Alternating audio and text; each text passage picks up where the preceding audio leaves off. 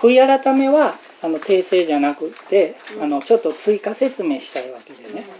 で悔い改めっていうのは日本語ではねあの悔いて改めるっていう風な感じで書くからね。多くの人はなんか悔いる？自分の罪を悲しく思う思うとかね。改める？罪から離れる決意をするとかね。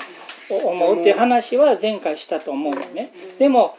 その一世紀ねこの聖書が書かれた当時のね当時のあそこ悔い改めっていうのはメタノイアって悔い改めっていう名詞はメタノイア。で悔い改めるっていう動詞はメタノエオっていう動詞があるんだけどね。メタノイアとかメタノエオに対してねそういうなんか罪を悲しむとかね罪から離れる決心をするっていうニュアンスはないわけやねんね。そのメタノイアの意味は考えの方向転換。考えの方向転換。それだけやねんね。だからこれがすごい重要やねんねだからかんじゃあなんでねメタノイアが悔い改めっていうふうに日本語で訳されたかっていうとねその聖書翻訳の歴史から言うとやな。あの日本語聖書の元祖のねななんやあのえっ、と日本語聖書のそのこその前のその昔の日本語の訳あーあー難しいやつね。ああれなんていうの？や？要するにね、日本語聖書はさいねそのい一番普及した最初の日本語聖書はねギリシャ語やヘブライ語から訳されたんじゃなくて英語聖書を訳したわけよね。ということはこのねメタノイアに対するねあれが英語英語聖書も違ってたっていうことやねんね。でそれはどういう歴史的背景があるかというとね英語聖書で一番普及したねバージョンが1611年に誕生したキング・ジェームスバージョンっていう英語聖書やねんね。いまだに使われてるね。それがちょっとずつ今の言語に変わってるけどもそのその聖書でねその日本語に訳されたね悔い改めるっていう動詞のリペントっていうのがね出てくるわけでね。で重要なのはキング・ジェームスバージョンを作った人はリペントで正しかってね考えの方向転換っていう意味やってね。要するに1611年当初はリペントっていう動詞には考えの方向転換をするっていう意味しかなかったわけ。それからね300年400年経つ間にねサタンが入れたわけよ。リペントっていう言葉に罪を悲しむとか罪をから離れるね。っていうようなね聖書教理を聖書の真理を分かりにくくさせるね意味合いをサタンが入れてしまったわけやねんね。だから現在英語はリペントのままなわけやねんね。だからあの罪を悲しむとか罪から離れる決意をするっていうようなねニュアンスがリペントにもあるわけやねんね。だからあの英語圏でもね、うん、ほ聖書のリペントはねもうそういうね罪を悲しむとか罪から離れる決意をするっていう意味はなくてねただ単に考えの方向転換なんですよっていう本来の意味を言う運動がすごく英語圏で起こってるわけよね、だから日本人の僕たちも悔い改めるっていうのは考えの方向転換をするっていうね単なるその意味しか聖書ではないんだよっていうのははっきり分かって聖書を読まないとおかしなことになってしまうわけね。ほんでそのあの新約聖書のためのそのギリシャ語用例集っていうのがあってね。そこにはこういうのが載っててね。これもちょっと変な例なんだけどね。ねこのメタノイエオっていうね悔い改めるっていう動詞がねの使用例としてね。ある人が殺人をしようと思ってね彼を殺しに行った。ね。でも考えの方向転換をしてね、要するに悔い改めてね、殺人を思いとどまったわけ。ところがところがねやっぱり殺そうと思って悔い改めて彼は現場に戻った。これもメタノイオ方向転換。うん、だからぼ僕たちのい日本語の意味的にはね殺そうと思ったけど悔い改めた思いとどまったかだけかもしれないけどね。殺すのをやめて帰ろうと思ったのにね悔い改めて殺しに行った。これもメタノエアだから聖書の使ってる悔い改めっていうのはね単なる方向転換やねだからねだから、うんあの悪い方から良い方向にだけじゃなくて、両方あり得るってことやね。何でもありえるし、その文脈によってね、何から何に方向転換するっていうのは全部違うわけで、だから勝手に聖書で日本語でね悔い改めてるって書いてる部分をあの罪を悲しむとか、罪から離れる決意をするって読み取ったらあかんわけよね。で新約聖書にそのメタノエあとメタノエをね悔い改め悔い改めるっていうのはね55箇所出てるわけ。でそれは全部新化訳で悔い改めるってね訳されててねそのギリシャ語を全部調べたね。55箇所あってねそこに一回も罪を悲しむとかね罪から離れるっていう文脈はないわけよねでしかも救いに関係ない文脈でね24回使われてるわけねだから例えば、うん、そのいえっ、とえっ、となんだ。まあ例えば救いに関係する文脈やったらね例えばパリサイ人がね、彼らはなんと自分たちはねもうす、まあ、福音信じてないしね。イエス様がメシアだって信じてないの救い主だって信じてないのに彼らはもうユダヤ人として生まれてきた時点で自分たちはもう神によって選ばれてるから救われてるんだって勘違いしてたわけでね。その自己正当化してる状態からいや実は自分はキリストの救いを必要としてる罪人なんだっていうふうに自己認識考えが方向転換したこれが悔い改めやね、だその場合は自己正当化からあ罪人やったんやっていうふうに変わったね。そんなんもある。で救いに至る文脈ではほとんどの場合あのえっ、ー、とあイエス様がほんねあの大ヨセフっていう大工の息子やってんけどな、うん、でもあったんだけどこの人が旧約で言われてる救い主なんだってね単なるヨセフの息子から救い主なんだってね。分かるから救いを受け取れるわけでしょ。だからこれはその考えの方向転換をするっていう意味合いでしか書かれてなくてね。罪を離れるとかね。罪を悲しむとかじゃないわけです。ほんでちょっとその55リストはちょっと今日間に合わんかった いやでもあったら、ね、でもあったらねもうねそもうほ多くの伝道メッセージする人がね罪から離れるとか自分の罪を悲しむとかだからね言ってしまうから絶対違うんだっていうのがねだからその55のリストは全部何から何への方向転換かっていうのを全部書くからそれ今度渡せるように作るから。だからどんなに偉い先生が言うても違うっていうのが分かるわけ。聖書には書いてないっていうのが分かるわけね。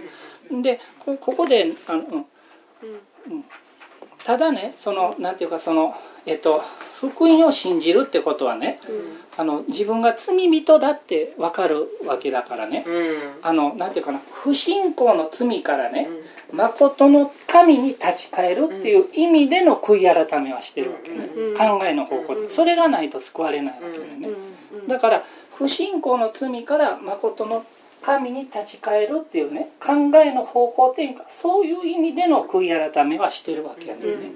でもそれは信じるってことに入ってるわけやね、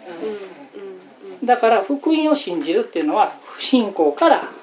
信じるっていう方向転換してるからその意味の悔い改めに限ってね入ってるわけやねんね。で一つの面白い証拠にねあのヨハネのね福音書はね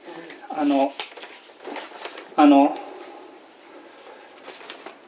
ね、なんで書かれたか知ってる？ヨハネが何で書いたかっていうとね、うん、これらのことが書かれたのはイエスが神の子キリストであることをあなた方が信じるためでありまた信じてイエスの名によって命を得るためであるってね。要はね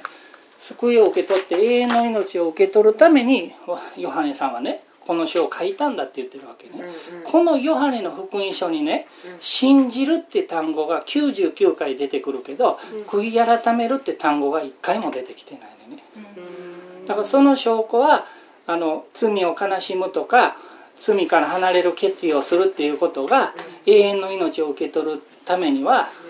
いらないっていうことの証拠であるとともに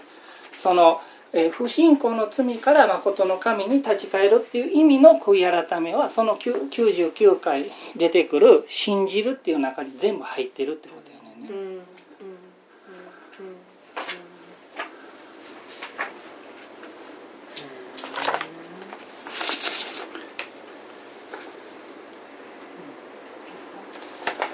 だからなんか多くの人は何かそのもうあと3分ぐらいで終わるけどその、救救われるための条件とねあのイエスの弟子として歩むための条件を勘違いしてる。わけね、だから僕が今言う、うん、だからどどういうだから、であとねだ、うん、だから弟子とする条件っていうのは結構基準が高いのね、それを言われたら絶対誰もな。救われでもねあの救われた人が弟子として歩むかどうか自由意志でまた選べるようになってんでね。例えば洗礼を受けるっていうのは弟子として最初にする条件やねだから救われて天国行きの切符を手に入れて洗礼受けない選択もできるわけ。ほんで天国行けるわけやねんねそんなこともできるわけやねんけども、でも弟子となった方が実は自由自由でね、そのために作られてるから、自分が生き生きとして生きれるわけなんだけども、ほんでほんでそのもう一つ重要なのはね、あのそのえっと自分自身の経験をね救いの条件に入れちゃう牧師が多いってことやねんね。よ要するに例えばね、ある人はねもうそのイエス様がね、父を彼らをいるのを許したたま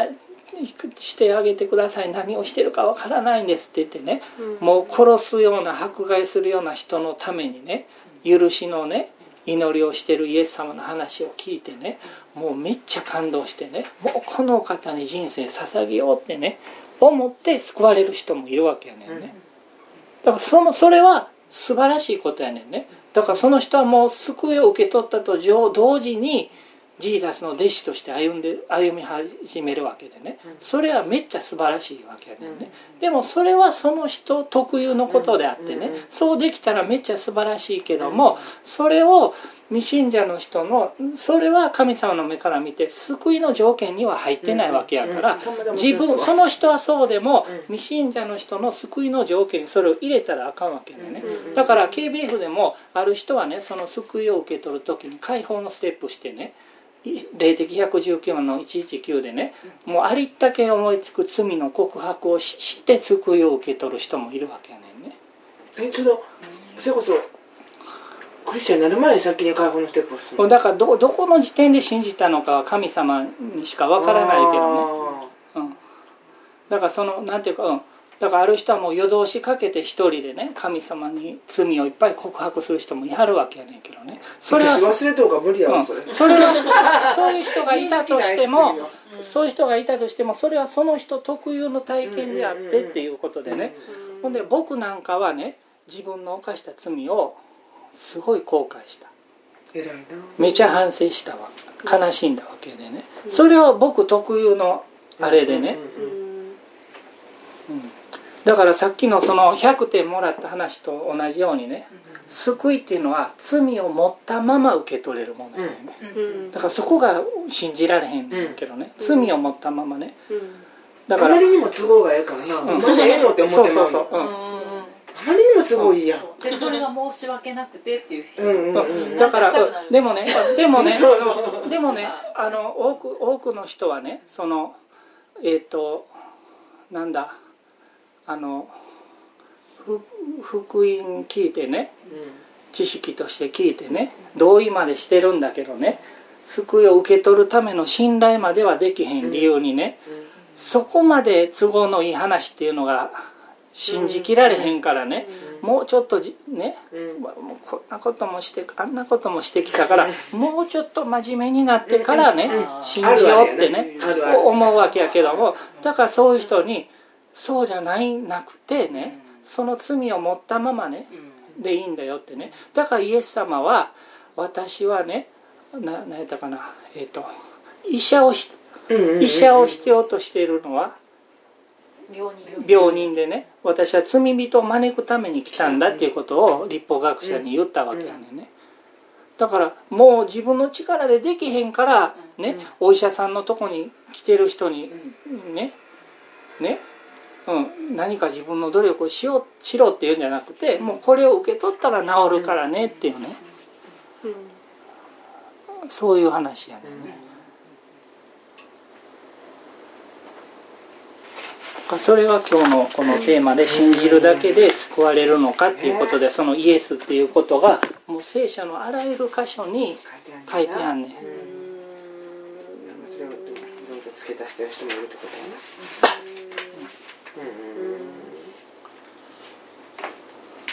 ごめん。大丈夫。ありがとう。いやうん。いや。ありがとうお祈りして。はいおお祈りするね。はい。と神様、えっと、あなたの救いというのが信じるだけでいい。あのただ何かを差し出さなくてもただあの受け取るだけでいいんだっていうことを僕も含僕もこの準備を含めてふ含めてすごく認識できたことを感謝します。でも世の中ではあの何か人間的に差し出す神の義じゃなくて人間の義として人間的に差し出すような考えをどうしても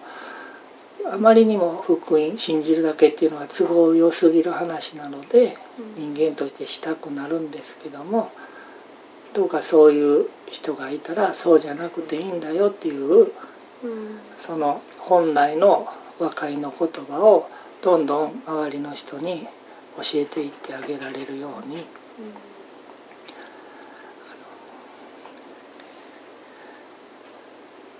助けてください。